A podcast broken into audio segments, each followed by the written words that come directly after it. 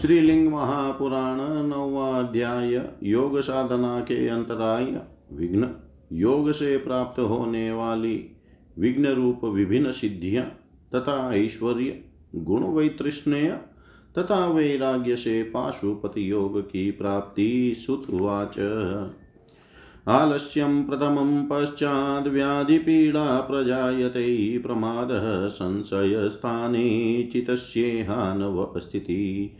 अश्रद्धा दर्शनं भ्रान्तिर्दुःखं च त्रिविधं ततः दौर्मनस्य मयोग्येषु विषयेषु च योगता।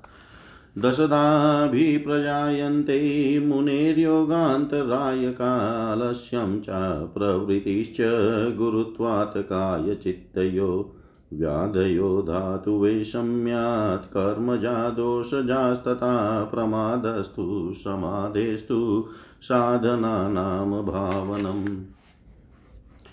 इदं वेत्युभयस्पृक्तं विज्ञानं स्थानसंशय अनवस्थितचितत्वं प्रतिष्ठा हि योगिन। लब्धायामपि भूमौ च चितस्य भवबन्धनात् श्रद्धाभावरहिता वृत्तिर्वै साधनेषु च। साध्ये चितस्य हि गुरो ज्ञानाचारशिवादिषु विपर्ययज्ञानमिति भ्रान्तिदर्शनमुच्यते।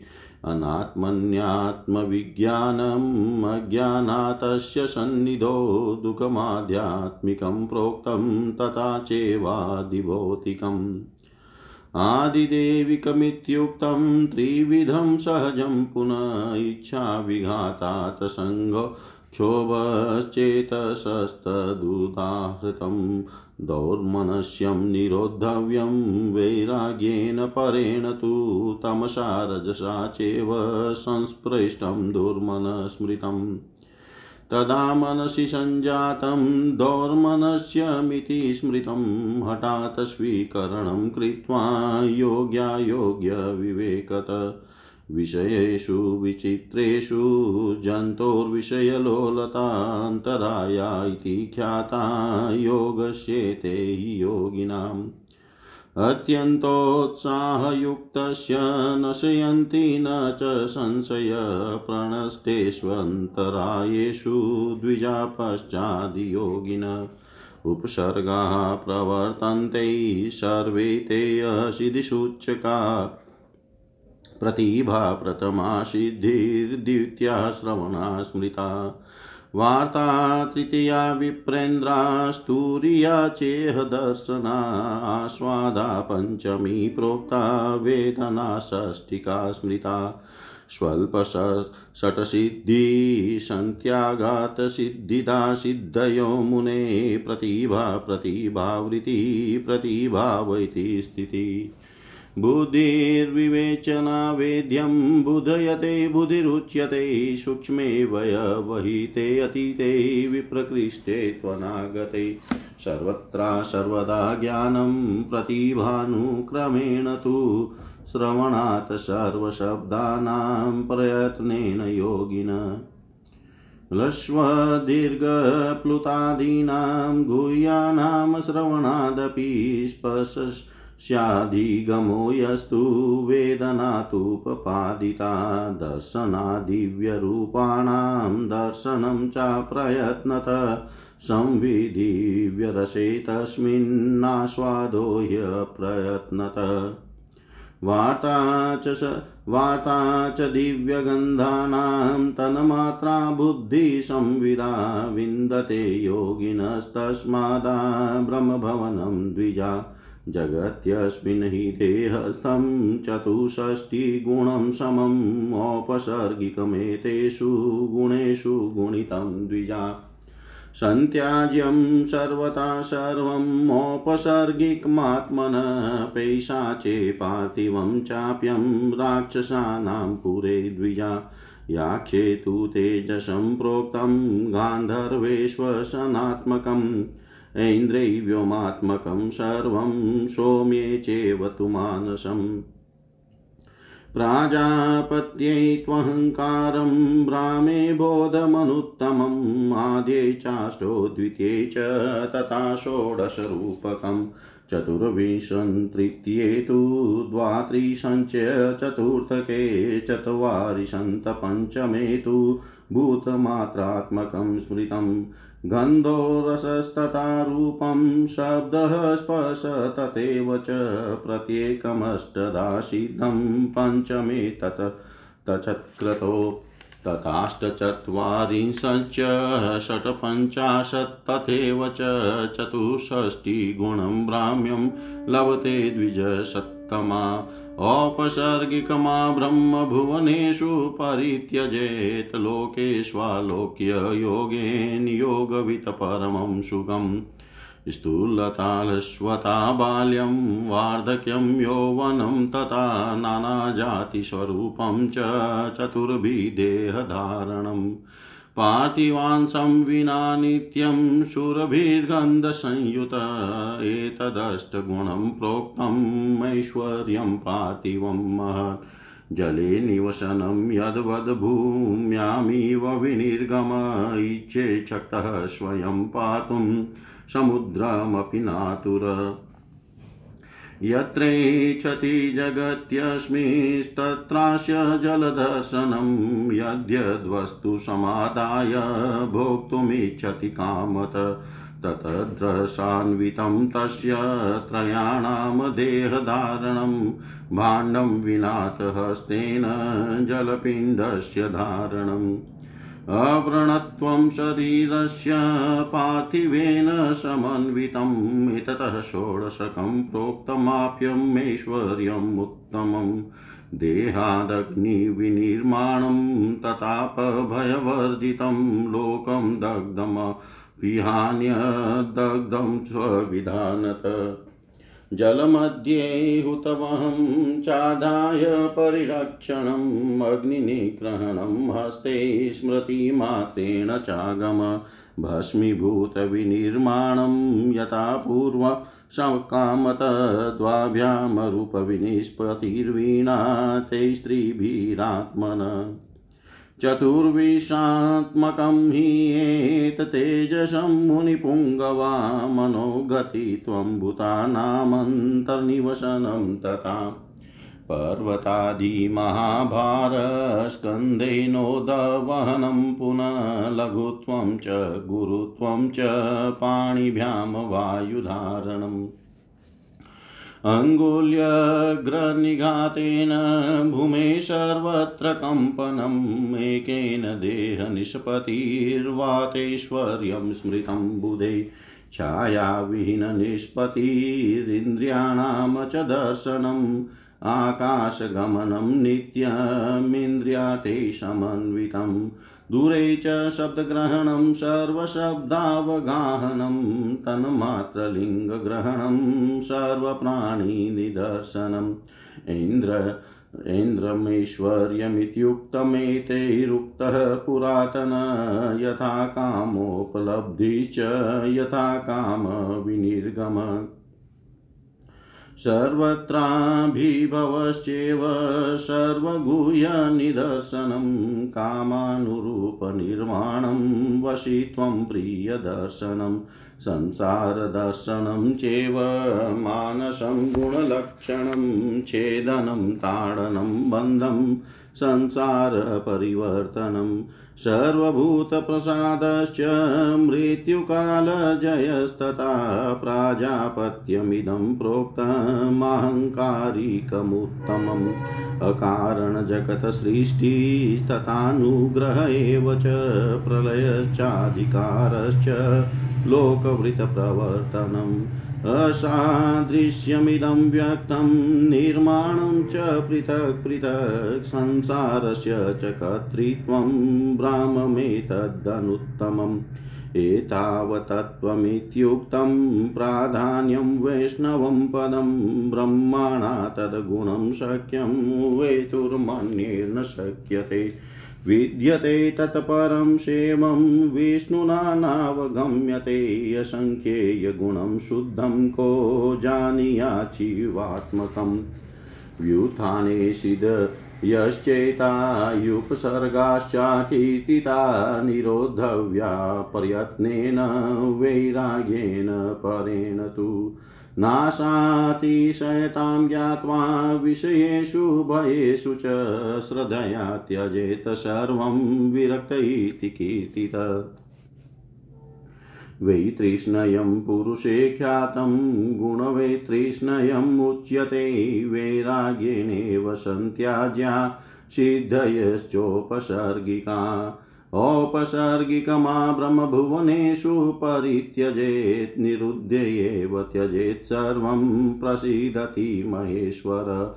प्रसने विमला मुक्तिर्वैराग्येन परेण वै अथवानुग्रहार्थं च लीलार्थं वा तदा मुनि अनिरुद्धय विचेष्टेध्य सोऽप्येवं हि सुखी भवेत्, क्वचिद् भूमिं परित्यज्य याकाशो क्रीडते श्रिया। उद्गिरे च क्वचिद्वेदान् सूक्ष्मानर्थान् समासत, क्वचिच्छ्रुते तदर्थेन श्लोकबन्धं करोति स। क्वचिदण्डकबन्धं तु कुर्यादबन्धं सहस्रश मृगपक्षिसमूहस्य ऋतज्ञानं च विन्दति। ब्रह्माद्यं स्थावरान्तं च हस्तामलकवद्भवेत् बहुनात्र किमुक्तेन विज्ञानानि सहस्रश उत्पद्यन्ते मुनिश्रेष्ठा मुनेस्तस्य महात्मनभ्यासेनेव विज्ञानं विशुद्धं च स्थिरं भवेत्।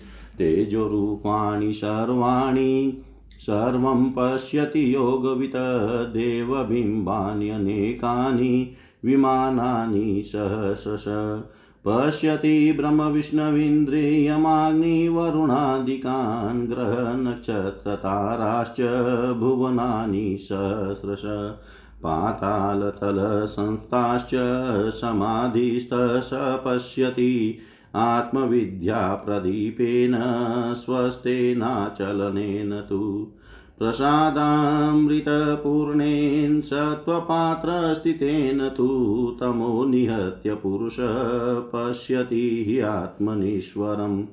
तस्य प्रसादाधर्मश्च ऐश्वर्यं ज्ञानमेव च, वैराग्यमपवर्गश्च नात्र कार्याविचारणा। न शक्यो विस्तरो वक्तुं वर्षाणामयुतैरपि योगे पाशुपते निष्ठास्तातव्यं च मुनीश्वरा। योगे पाशुपते निष्ठास्तातव्यं च मुनीश्वरा। सूत जी बोले, हे मुनीश्वरों, योग साधन के काल में पहले आलस्य तथा बाद में व्याधि पीड़ा उत्पन्न होती है। इसी प्रकार प्रमाद संशय चित्त की अनवस्थिति अश्रद्धा दर्शन, भ्रांति त्रिविध दुख दौर मनुष्य मन में असत संकल्प विकल्प का होना। निषिद्ध विषयों में मन का लगना, ये कुल दस प्रकार के विघ्न साधक के योगाभ्यास में उत्पन्न होते हैं। शरीर तथा चित्त के भारीपन के कारण योग में प्रवृत्त न होना ही आलस्य है। धातु वैषम्य, न्यूनाधिक्य के कारण क्रिया से होने वाले तथा वात पित आदि दोषों से होने वाले विकार ही व्याधियाँ हैं। समाधि के साधनों का अनुष्ठान न करना प्रमाद है। यह करूँ अथवा वह करूँ, इन दोनों स्थितियों से मिश्रित अनिश्चितता पूर्ण विज्ञान को स्थान संशय कहा गया है। समाधि अवस्था को पाकर भी भवबंधन के कारण योगी के चित्त का लक्ष्य में न ठहर पाना अनवस्थित चितत्व है। योग के साधन साध्य गुरु, ज्ञान, आचार तथा भगवान शिव आदि में चित्त की सद्भाव रहित वृत्ति का नाम अश्रद्धा है। समाधि के समीप पहुंचकर अज्ञानता के कारण अनात्म पदार्थों में आत्मज्ञान रूप विपरीत ज्ञान रखना भ्रांति दर्शन कहा जाता है आध्यात्मिक आदि भौतिक तथा आदि देविक ये तीन प्रकार के सहज दुख बताए गए हैं। इच्छा विघात के कारण चित्त में उत्पन्न विक्षोभ ही दुख कहा गया है। परम वैराग्य के द्वारा दौर मनुष्य को नियंत्रित करना चाहिए। तमो गुण तथा रजोगुण से मिला हुआ यह मन दुर्मन कहा गया है। इसलिए ऐसे मन में उत्पन्न होने वाला दूषित भाव दौर मनुष्य कहा गया है। योग्य तथा योग्य जानते हुए भी अयोग्य विषयों के प्रति हटपूर्वक आसक्ति रखना ही विषय लोलता है। योगियों के योग साधन में इन्हें विघ्न रूप कहा गया है। अत्यंत उत्साह से युक्त होकर अभ्यास करने वाले साधक की ये बाधाएँ दूर हो जाती है, इसमें संशय नहीं है। हे द्विजों, इन विघ्नों के समाप्त हो जाने के उपरांत योगी के योग साधन में नाना विध उपसर्ग उपद्रव उत्पन्न होते हैं। वे सभी उपसर्ग भी असिद्धि सूचक है। हे विप्रेंद्रो प्रतिभा पहली सिद्धि श्रवणा दूसरी सिद्धि वार्ता तीसरी सिद्धि, दर्शना चौथी सिद्धि आस्वादा पांचवी सिद्धि, तथा वेदना छठी सिद्धि कही गई है। इन प्रतिभा आदि स्वल्प सट सिद्धियों के आकर्षण से मुक्त मुनि को अनिमादि सिद्धियाँ अभिलषित सिद्धि प्रदान करती है। प्रत्येक पदार्थ विषयक अवबोधात्मक वृत्ति को प्रतिभा कहते हैं। विवेचना पूर्वक वैद्य वस्तु को जिससे जाना जाए, वह बुद्धि कही गई है। अतीत भूत, अनागत भविष्य, सूक्ष्म, अदृष्ट दुरस्त अत्यंत समीप वर्तमान। पदार्थों का सर्वदा एवं सर्वत्र ज्ञान प्रदान करने वाली प्रतिभाषी का वृत्ति ही प्रतिभा है। सभी शब्दों, लश्व, दीर्घ, प्लुत आदि स्वरों तथा गुह्य ध्वनियों का बिना किसी प्रयास के श्रवण होकर उनका यथार्थ ज्ञान हो जाना श्रवणा सिद्धि है और स्पर्श की जो अनुभूति है, वह वेदना सिद्धि कही गई है। बिना किसी प्रयत्न के दिव्य रूप, रूपों का भी नेत्रेंद्रिय से दिखाई पड़ना दर्शना सिद्धि है। और दिव्य रसों का सहज रूप में बिना किसी प्रयत्न के ठीक ठीक ज्ञान होना आस्वादा सिद्धि है। इसी तरह बुद्धि के द्वारा दिव्य गंधों का भी ठीक ठीक गंध तन मात्रा के रूप में अनुभव कर लेना वार्ता सिद्धि है। हे द्विजों, इस योग जनित धर्म रूप संसर्ग से योगी लोग इस जगत में ब्रह्म लोक पर्यंत जो सब कुछ है, उसे अपने देह में स्थित देखते हैं। हे द्विजों, आगे बताए जाने वाले आठ गुण वृद्धि क्रम से गुणित होकर संख्या में चौसठ गुणों के बराबर हो जाते हैं। हे द्विजों, साधक को अपने इन औपसर्गिक अर्थात विघ्नकारी गुणों का सर्वथा परित्याग कर देना चाहिए। पिशाच लोक में पार्थिव गुण राक्षस लोक में जल संबंधी गुण यक्ष लोक में तेज संबंधी गुण गंधर्व लोक में वायु संबंधी गुण इंद्रलोक में व्योमात्मक अर्थात आकाश संबंधी गुण सोमलोक में मन संबंधी गुण, प्रजापति लोक में अहंकार संबंधी गुण तथा ब्रह्म लोक में सर्वोत्तम बोध गुण कहे गए हैं। पहले पार्थिव में आठ गुण, दूसरे जल में सोलह गुण, तीसरे तेज में चौबीस गुण, चौथे वायु में बत्तीस गुण, तथा पांचवे आकाश में चालीस गुण वाले ऐश्वर्य विद्यमान है। गंध रस रूप, स्पर्श तथा शब्द पूर्वोक्त पंच महाभूतों की तन मात्राएँ कही गई है। इंद्र संबंधी व्योमात्मक गुण पर्यंत इन पाँचों में प्रत्येक आठ आठ के वृद्धि क्रम से बताए जा चुके हैं। हे उत्तम द्विजों, इसी प्रकार मन संबंधी अड़तालीस गुण तथा अहंकार संबंधी छप्पन गुण और अंत में चौसठ गुणात्मक ब्राह्म अथवा अर्थात बुद्धि संबंधी ब्रह्म के ऐश्वर्य को साधक प्राप्त कर लेता है। जो योगी ब्रह्मलोक पर्यंत सभी लोकों में औपसर्गिक अर्थात योग विघ्नों को विचार पूर्वक उनका परित्याग कर देता है, वह परम सुखी हो जाता है। शरीर की स्थूलता, रस्वता, बालकपन, वृद्धता, यौवन अनेक विध रूप धारण करना, बिना पार्थिव अंश के शेष चार तत्वों से देह धारण करना, तथा नित्य सुगंधि से युक्त रहना, ये आठ प्रकार के महान पार्थिव गुण कहे गए हैं। पृथ्वी पर रहने की भांति जल में निवास करना उससे बाहर आने की सामर्थ्य रखना, इच्छा होने पर स्वयं संपूर्ण समुद्र का पान करने में समर्थ होना, तथा उससे किसी प्रकार का प्रतिकूल प्रभाव न पड़ना, इस जगत में जहाँ भी इच्छा करें, वहाँ जल का दर्शन कर लेना। जिस जिस वस्तु का भक्षण किया जाए, उसे अपनी इच्छा के अनुसार रसयुक्त बना देना।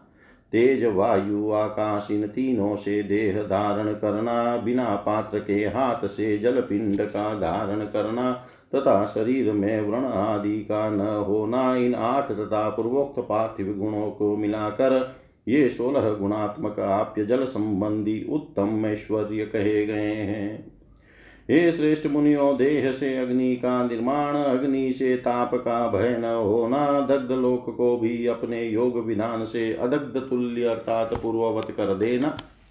जल के भीतर अग्नि स्थापित करके उसे वैसे ही बनाए रखना, हाथ से आग पकड़ लेना, स्मरण मात्र से अग्नि प्रकट कर देना, भस्म हुए पदार्थ को इच्छा पूर्वक पहले की भांति कर देना। तथा उन तीनों पृथ्वी जल तेज के बिना दो तत्वों अर्थात वायु और आकाश से अपनी देह धारण करना, ये चौबीस गुण वाले तेजस ऐश्वर्य हैं। मन की गति प्राप्त कर लेना, अर्थात जहाँ मन की इच्छा हो वहाँ चले जाना।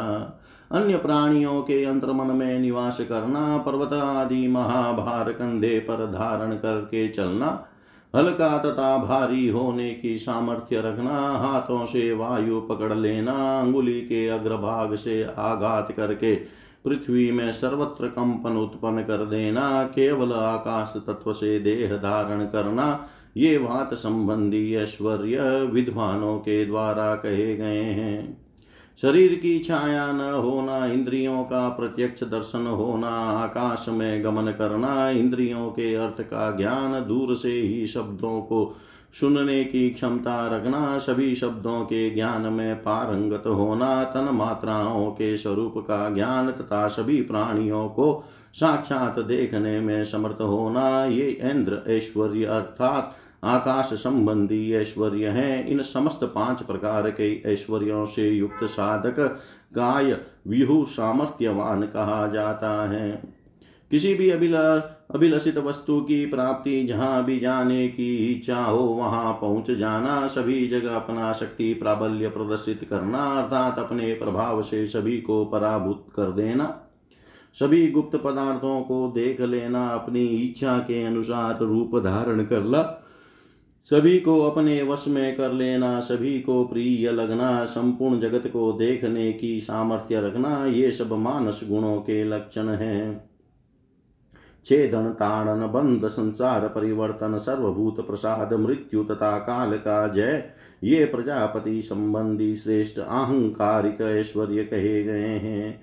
बिना कारण जगत की सृष्टि, अनुग्रह, प्रलय, अधिकार, लोकवृत्त का प्रवर्तन, असादृश्य, पृथक पृथक, व्यक्त, निर्माण तथा संसार का कर्तृत्व, यह उत्तम ब्रह्म ऐश्वर्य है। ये ब्रह्म ऐश्वर्य के तत्व कहे गए हैं, और ये ही प्रज्ञान संबंधी वैष्णव पद है। ब्रह्मा के बिना उस गुण को अन्य कोई नहीं जान सकता है। उस वैष्णव पद से भी परे शैव पद है। जिसे विष्णु भी नहीं जानते, असंख्य गुणों वाले शुद्ध शिवात्मक तत्व को कौन जान सकता है? अर्थात कोई नहीं जान सकता।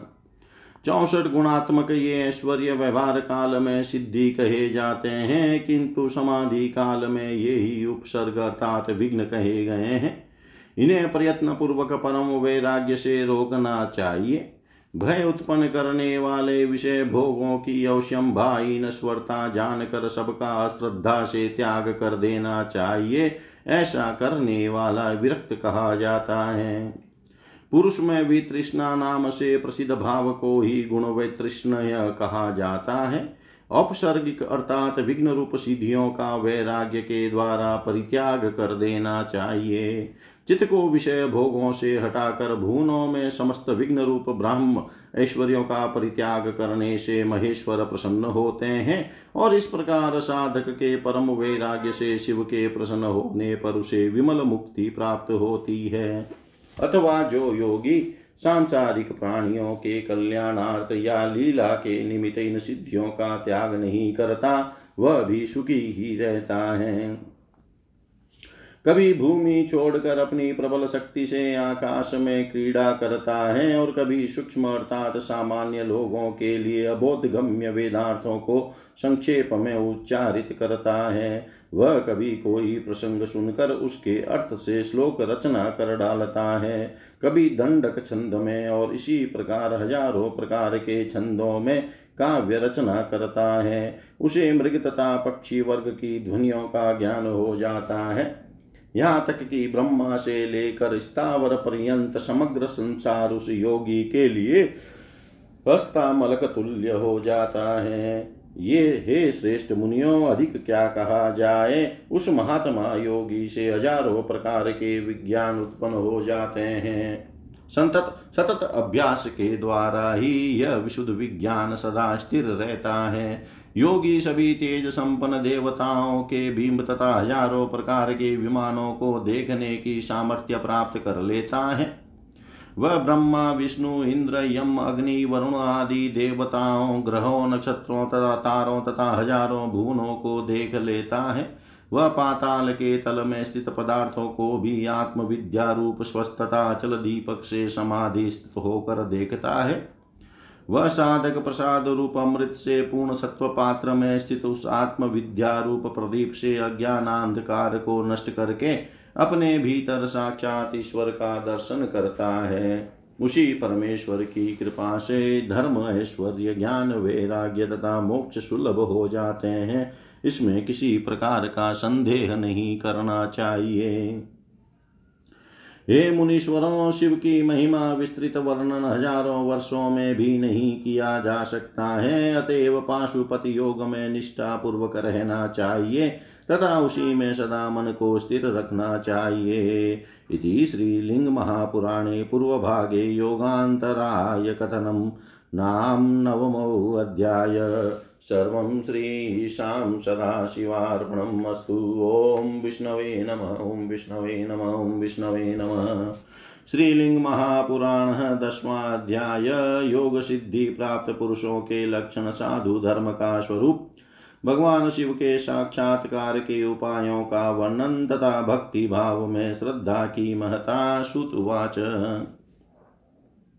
शतां जितात्मनां साक्षात् द्विजातीनां द्विजोतमान् धर्मज्ञानां च साधूनामाचार्याणां शिवात्मनां दयावतां द्विजश्रेष्ठास्तथा चैव तपस्विनां सन्न्यासिनां विरक्तानां ज्ञानिनां वशगात्मनाम् दानिनां चैव दान्तानां त्रयाणां सत्यवादिनां, लुब्धानां, संयोगानां श्रुतिस्मृतिविदां द्विजा श्रोतस्मार्थविरुद्धानां प्रसीदति महेश्वर, सदति, सदिति भ्रमणः शब्दस्तदन्ते ये लभन्त्युत। सायुज्यं भ्रमणो यान्ति, तेन सन्तः प्रचक्षते, दशात्मके ये विषये साधने चाष्टलक्षणे, न कृदयन्ति न हर्षयन्ति, जिता मानस्तु ते स्मृता, सामान्येषु च द्रव्येषु, तथा वेशे शिकेषु च ब्रह्मक्षत्रविशो यस्माद्युक्ता तस्माद्विजातय वर्णाश्रमेषु युक्तस्य स्वर्गादिसुखकारिण स्रोतस्मार्तस्य धर्मस्य ज्ञानाधर्मज्ञः उच्यते। विद्याया साधनात् साधुर्ब्रह्मचारीर्गुरोरित। क्रियाणां साधना चैव गृहेस्थसाधुरुच्यते। साधना तपसोऽरण्यैः साधुर्वेका न स्मृत। यतमानो यति साधु स्मृतो योगस्य साधनातेवमाश्रमधर्माणा साधनात् साधव स्मृता। गृहीस्थो ब्रह्मचारी च वानप्रस्थो यतिस्तथा धर्मा धर्मा विह प्रोक्तो शब्दावेतो क्रियात्मको कुशलाकुशलं कर्म धर्माधर्माविति स्मृतो धारणा ते महान् एष धर्मशब्दप्रकीर्तित अधारणे महतत्वे च अधर्म इति चोच्यते यत्रेष्टप्रापको धर्म आचार्यैरुपदिश्यते। अधर्म चानिष्टफलो हि आचार्यैरुपदिश्यते वृद्धचालो लुपाश्चैव आत्मवन्तो यदाम्बिका। सम्यग् ऋजवस्तानाचार्यान् प्रचक्षते, स्वयम् आचरते, यस्मादाचारे स्थापयत्यपि। अव आचिनेति च शास्त्रार्थनाचार्यस्तेन चोच्यते, विज्ञेयं श्रवणात्, श्रोतं स्मरणात्, स्मार्तमुच्यते। ईज्यावेदात्मकं श्रोतं स्मार्तं वर्णाश्रमात्मकं दृष्टवानुरूपमर्थं य पृष्टो नेवापि गुहति। यथा दृष्टप्रवादस्तु सत्यं लिङ्गे यत्र पठ्यते ब्रह्मचर्यं तथा मौनं निराहारत्वमेव च। अहिंसा सर्वतः शान्तिस्तप इत्यभिधीयते आत्मवत् सर्वभूतेषु हिताय च। वर्तते त्वसकृतवृत्तिकृत्सना हि एषा दया स्मृता। यद्यदिष्टतमं द्रव्यं न्यायेनेवागतं क्रमा। ततद्गुणवते देयं दास्तु तद्दानलक्षणं दानं त्रिविधमित्येत कनिष्ठज्येष्ठमध्यमं कारुण्यात् सर्वभूतेभ्यः सविभागस्तु मध्यम श्रुतिस्मृतिभ्यां विहितो धर्मो वर्णाश्रमात्मक शिष्टाचारा विरुद्धश्च सधर्मसाधुरुच्यते मायाकर्मफलत्यागी शिवात्मा परिकीर्तितः निवृतः सर्वसङ्गेभ्यो युक्तो योगी प्रकीर्तितः, शक्तो भयतो यस्तु विषयेषु विचार्य च। अलुब्धः संयमी प्रोक्तः प्रार्थितोऽपि समन्तत आत्मार्थं वा परार्थं वा इन्द्रियाणि यस्य वै। न मिथ्या सम्प्रवर्तन्ते समस्येव तु लक्षणम्। अनुद्विग्नो ह्यनिष्टेषु ततेष्टानाभिनन्दति। प्रीतितापविषादेभ्यो विनिवृत्तिर्विरक्तता सन्न्यासकर्मणा न्यासकृतानां कृतेश कुशलाकुशलानां तु प्रहाणं न्यास उच्यते अव्यक्ताद्यविशेषान्ते विकारे अस्मिन् चेतने। चेतना चेतनान्यत्वविज्ञानं ज्ञानमुच्यते एवं तु ज्ञानयुक्तस्य श्रद्धायुक्तस्य शङ्कर प्रसीदति न सन्देहो धर्मश्चायं द्विजोत्तमा किं तु गुह्यतमं वक्ष्ये सर्वत्र परमेश्वरे। भवे भक्ति न सन्देहस्तया युक्तो विमुच्यते, अयोग्यस्यापि भगवान् भक्तस्य परमेश्वर। प्रसीदति न सन्देहो, निग्रह विविधं तम ज्ञानमध्यापनं होमो। ध्यानं यज्ञस्तपश्रुतं दानमध्ययनं सर्वं भवभक्त्यै न संशय, चान्द्रायण सश्रेष्य प्राजापत्यशतैस्तथा मासोपवासेश्चान्यैर्वा भक्तिमुनिवरोत्तमा भक्ता भगवत्यस्मिन् लोके गिरिगुहाशये पतन्ति चात्मभोगार्थं, भक्तो भावेन मुच्यते। भक्तानां दशनादेव नृणां स्वर्गादयो द्विजा न दुर्लभा न सन्देहो भक्तानां हि किं भक्तानां किं पुनस्तथा? ब्रह्मविष्णुसुरेन्द्राणां तथान्येषामपि स्थितिः। भक्त्या एव मुनीनां च बलसौभाग्यमेव च, भवेन च तथा प्रोक्तं सम्प्रेक्ष्यो माँ पिनाकिना। देव्यै देवेन मधुरं वाराणस्यां पुरा द्विजा विमुक्ते समासीना रुद्रेण परमात्मना। रुद्राणि रुद्रमाहेदं लभद्वा वाराणसीं पुरीं श्रीदेव्युवाच केन वश्यो महादेव पूज्यो दृश्यस्त्वमीश्वर तपसा विद्यया वापि योगेनेह वद प्रभो श्रुतुवाच निशम्य वचनं तस्यास्तथा हि आलोक्य पार्वतीम् आह बालेन्दुतिलकपूर्णेन्दुवदनां हसन्। स्मृत्वातमेनया पत्न्या गिरेर्गां कथितां पुरा। चिरकालस्थितिं प्रेक्ष्य गिरो देव्या महात्मन। देवि लब्धा पुरी रम्या, त्वया यत् प्रष्टुमर्हसि। स्नानार्थं कथितं मात्रा विस्मृतेः विलासिनी। पुरा पितामहेनापि पृष्ठप्रश्नवतां वरे। यथा त्वयाद्य वै पृष्टो द्रष्टुं ब्रह्मात्मकं त्वहं श्वेते श्वेतेन वर्णेन दृष्ट्वा कल्पेतु माँ शुभे। सद्यो जातं तथा रक्ते, रक्तं वामं पितामह, पिते तत्पुरुषं पीतम् अघोरे कृष्णमीश्वरम्। ईशानं विश्वरूपाख्यै विश्वरूपं तदाहमां पितामह उवाच वाम तत्पुरुषाघोर सद्यो जातमहेश्वर दृष्टो मया त्वयं त्वं गायत्र्या देवदेव महेश्वर, केन वश्यो महादेव, ध्येय कुत्र गृणानिदे दृश्यपूज्यस्तथा देव्या वक्तुमर्हसि शङ्कर, श्रीभगवानुवाच वोचं श्रद्धयै वेति वश्यो वारिज वारिजसम्भव। देयो लिङ्गे त्वया दृष्टे विष्णुना पयसां निधो पूज्य पञ्चास्य रूपेण पवित्रे पञ्चभिर्द्विजे भवभक्त्याद्यदृष्टोऽहं त्वयाण्डजः जगद्गुरो सोऽपि ममाह भावार्थं दत्तं तस्मै मया पुरा भावं भावेन देवेशी दृष्टवान् माहृदीश्वरं तस्मात् श्रद्धयावश्यो दृश्यश्रेष्ठगिरे सुते पूज्यो लिङ्गेन सन्देह सर्वदा श्रद्धया द्विजे। श्रद्धा धर्मपरसूक्ष्म, श्रद्धा ज्ञानं हुतं तप, श्रद्धा स्वर्गश्च मोक्षश्च। दृश्योऽहं श्रद्धया सदा, श्रद्धा स्वर्गश्च मोक्षश्च।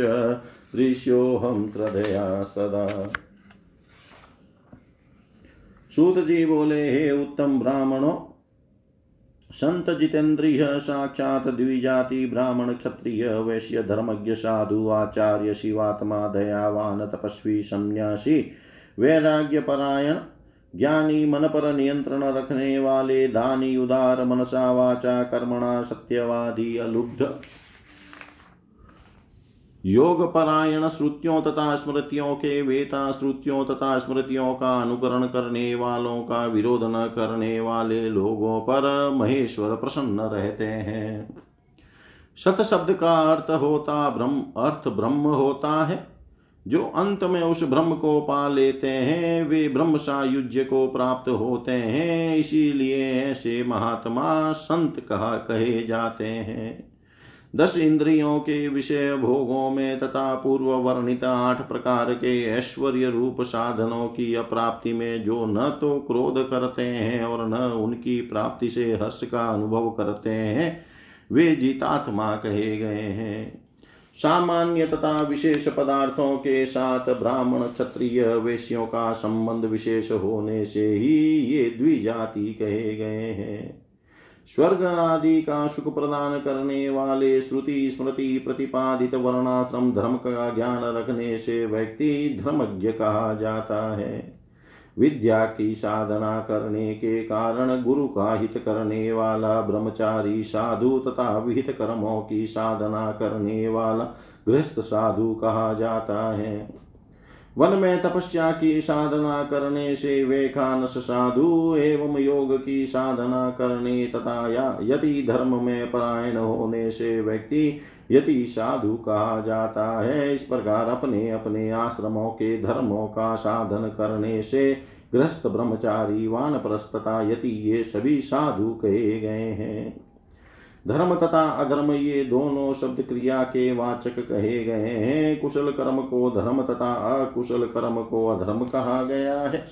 महता युक्त यह धर्म शब्द धारण के अर्थ में कहा गया है तथा अधारण धारण न करने को उद्देश्य करके कृत कर्म अधर्म कहा जाता है। जिसमें अभिष्ट की प्राप्ति हो जिससे अभिष्ट की प्राप्ति हो, उसे आचार्य लोग धर्म कहते हैं, तथा जिससे अनिष्ट फल की प्राप्ति हो, उसे आचार्य लोग अधर्म कहते हैं। वृद्ध, निर्लोभी, जितेंद्रिय, दम्भ न करने वाले, पूर्ण विनम्र, सरल स्वभाव वाले लोगों को आचार्य कहा जाता है। जो स्वयं आचरण करता है तथा सभी को आचार में नियोजित करता है, एवं शास्त्रों के अर्थों का परिशीलन करता है, वह आचार्य कहा जाता है। वेदों का श्रवण करने से स्रोत तथा शास्त्रों के अर्थों का स्मरण करने से स्मार्ट कहा जाता है। वेद विहित यज्ञ आदि करने वाला स्रोत तथा वर्णाश्रम संबंधी नियमों का पालन करने वाला स्मार्ट कहा जाता है। किसी के द्वारा पूछने पर देखे गए अनु, देखे गए अनुरूप कथन योग्य तथा अनु अनुरूप कथन के अयोग्य विषय को बिना छिपाए अभिव्यक्त करने को लिंग पुराण के अनुसार सत्य कहा गया है। ब्रह्मचर्य, मौन, निराहार हिंसा तथा सर्वविध शांति को तप कहा गया है। जो पुरुष सदा अपने ही हित तथा अहित की भांति सभी प्राणियों के हिताहित का ध्यान रखता है, उसकी यह निरंतर बनी रहने वाली वृत्ति पूर्णतः दया कही गई है। क्रम से न्याय पूर्वक अर्जित अभिष्टतम द्रव्य गुणी को ही दिया जाना चाहिए। दाता के द्वारा प्रदत्त दान का यही लक्षण है। वह दान भी कनिष्ठ मध्यम तथा श्रेष्ठ तीन प्रकार का होता है। करुणा पूर्वक सभी प्राणियों के निमित्त धन का विभाग करना मध्यम दान है। श्रुतियों तथा स्मृतियों से विहित वर्णाश्रम संबंधी तथा शिष्टाचार के अनुकूल जो धर्म है, वह साधु धर्म कहा जाता है। माया युक्त कर्म फल का त्याग करने वाला शिवात्मा कहा जाता है? तथा सभी आसक्तियों से निवृत्त प्राणी युक्त योगी कहा जाता है। अनासक्तः पुनः पुनः जन्म मृत्यु के भय से भीत होकर विषय भोगों की नश्वरता पर विचार करके सभी ओर से प्रलोभन दिए जाने पर भी जो अलुब्ध बना रहता है, वह स्वयं ही कहा जाता है। अपने लिए अथवा दूसरों के लिए। जिस व्यक्ति की इंद्रियाँ मिथ्या प्रवृत्त नहीं होती, वह सम के लक्षणों वाला कहा जाता है, जो अनिष्ट अर्थात प्रतिकूल विषयों पर उद्विग्न नहीं होता तथा अनुकूल विषयों की प्राप्ति पर हर्षित नहीं होता, वह प्रीति, संताप तथा विषाद से रहित हो जाता है, उसकी यह विनिवृत्ति ही विरक्तता, विराग कही जाती है। निषिद्ध कर्मों सहित विहित कर्मों में दोष गुण बुद्धि का न्यास त्याग ही संन्यास है। और इष्ट और अनिष्ट कर्मों का भली भांति छोड़ना ही न्यास है। अव्यक्त अर्थात प्रकृति से लेकर परमाणु पर्यंत इस जड़ जगत के सभी पदार्थों से ईश्वर को पृथक जानना ही वास्तविक ज्ञान है। हे द्विज हे श्रेष्ठ द्विजों, इस प्रकार ज्ञान तथा भक्ति श्रद्धा से संपन्न पुरुष के ऊपर भगवान शंकर अवश्य प्रसन्न होते हैं। इसमें कोई संशय नहीं है और वास्तव में यही धर्म है।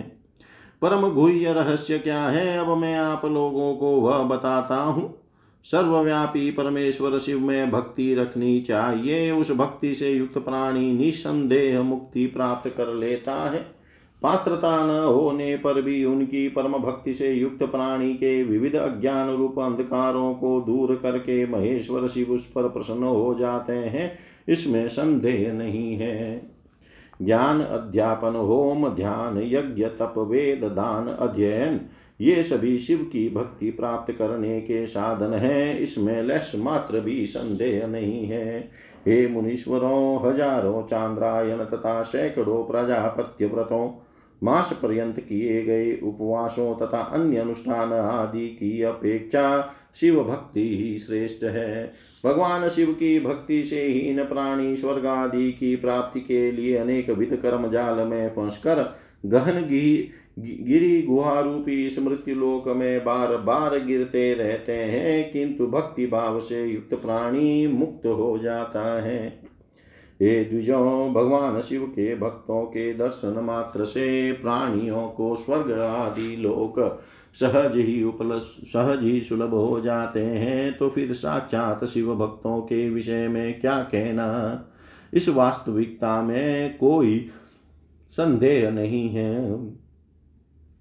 ब्रह्मा, विष्णु, इंद्र तथा अन्य देवता शिव भक्ति के द्वारा ही उत्तम पद को प्राप्त हुए हैं। इसी प्रकार मुनियों का बल मुनियों का भी बल तथा सौभाग्य शिव भक्ति के ही कारण है। हे ऋषियों, प्राचीन काल में देवादि देव पिनाकी शंकर ने उमा को लक्ष्य करके वाराणसी में उनसे जिस मधुर प्रसंग का वर्णन किया था, वही मैं भी आप लोगों से कह रहा हूँ। अविमुक्त क्षेत्र वाराणसी पुरी में आकर भगवान शिव के साथ विराजमान भगवती रुद्रानी ने उन भगवान रुद्र से यह पूछा देवी श्री पार्वती ने कहा, हे महादेव, तप विद्या योग आदि किस किस साधन से आप वश में होते हैं? पूजित होते हैं तथा दर्शन देते हैं। प्रभो, मुझे बताइए। सूत जी बोले, उन पार्वती का वचन सुनकर बाल चंद्रमा को तिलक रूप में धारण करने वाले शिव ने पूर्णिमा के चंद्रमा के समान मुख वाली पार्वती की ओर देख कर हँसते हुए उनसे कहा पूर्व में चिरकाल तक कैलाश पर पार्वती सहित मुझे रहते हुए देख कर हिमालय की पत्नी मेना द्वारा अपना स्थान होना चाहिए। इस प्रकार कही गई वाणी को स्मरण कर सदा शिव बोले, हे देवी, हे विलासिनी, क्या तुम स्थान हेतु अपनी माता के द्वारा कहे गए वचनों को भूल गई हो? अब तुमने परम रम्य काशीपुरी को पा लिया है। अतः निश्चिंत होकर अब तुम प्रश्न करने योग्य हो।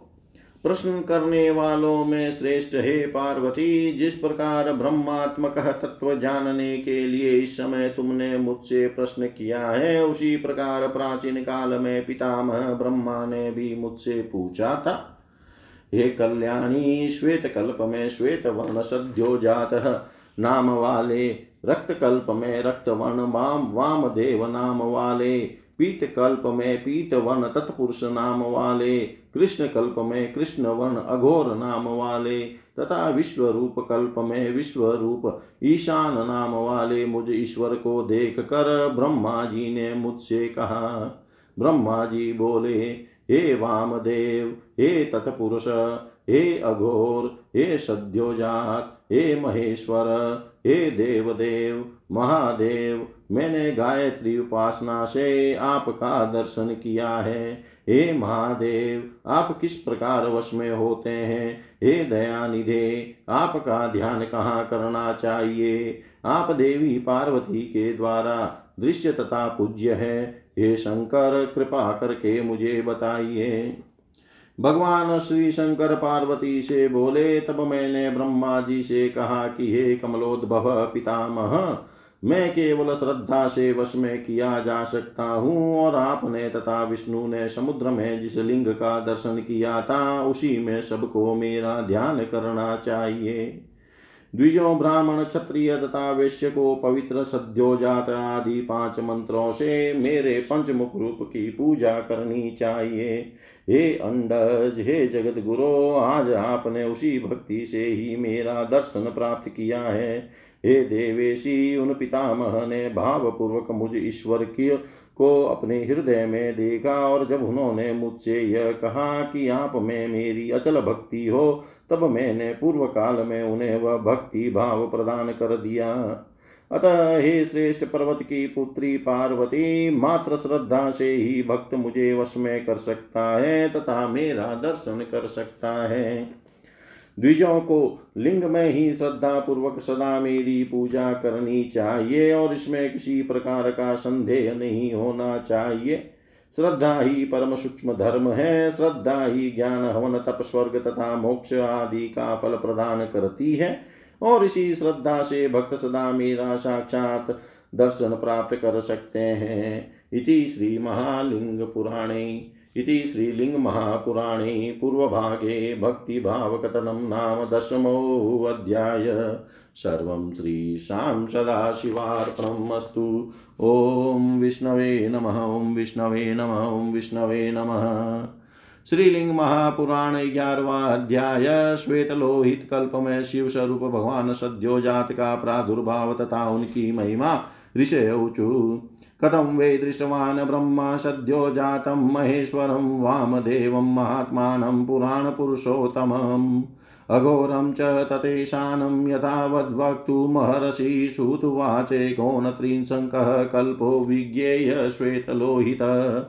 तस्मिंस्तत्परमं ध्यानं ध्यायतो भ्रमणस्तदा उत्पन्नस्तु शिखायुक्तः कुमारश्वेतलोहित तं दृष्ट्वा पुरुषं श्रीमान् ब्रह्मा वै विश्वतो मुख हृदि कृत्वा महात्मानं ब्रह्मरूपिणमीश्वरम् सद्यो जातं ततो ब्रह्म ध्यानयोगपरो भवत ध्यानयोगात् परं ज्ञात्वा भवन्दे देवमीश्वरम् सद्यो जातं ततो ब्रह्मा ब्रह्म ब्रह्म वै समचिन्तयन् ततो अस्य पार्श्वतः श्वेता प्रादुर्भूता महायशा सुनन्दो नन्दनश्चैव विश्वनन्दोपनन्दनो शिष्यास्ते वै महात्मानो येस्ततः ब्रह्म सदावृतम्।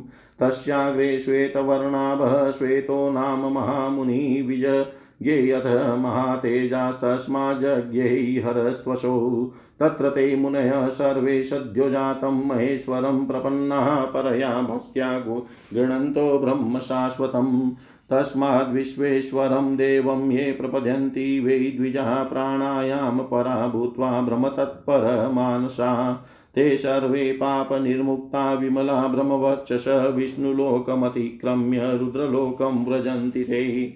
विष्णुलोकमतिक्रम्य रुद्रलोकं व्रजन्ति ते। ऋषिगण बोले, हे सूत जी ब्रह्मा जी ने सद्योजात वामदेव, तत्पुरुष अघोर तथा ईशान संज्ञक सनातन पुरुषोत्तम महेश्वर शिव को किस प्रकार देखा? आप हमें यथावत रूप से यह बताने की कृपा कीजिए। सूत जी बोले उन्तीसवां कल्प श्वेत लोहित नाम से जाना जाता है। उस कल्प में जब ब्रह्मा जी समाधिस्थ होकर परमेश्वर का ध्यान कर रहे थे, उसी समय शिखाधारी श्वेत लोहित वर्ण वाला एक कुमार प्रकट हुआ। उन सद्योजात कुमार को देख कर सर्वतोमुख श्रीमान ब्रह्मा जी उन्हीं ब्रह्म रूपी महात्मा परमेश्वर को हृदय में धारण करके ध्यान योग में तत्पर हो गए।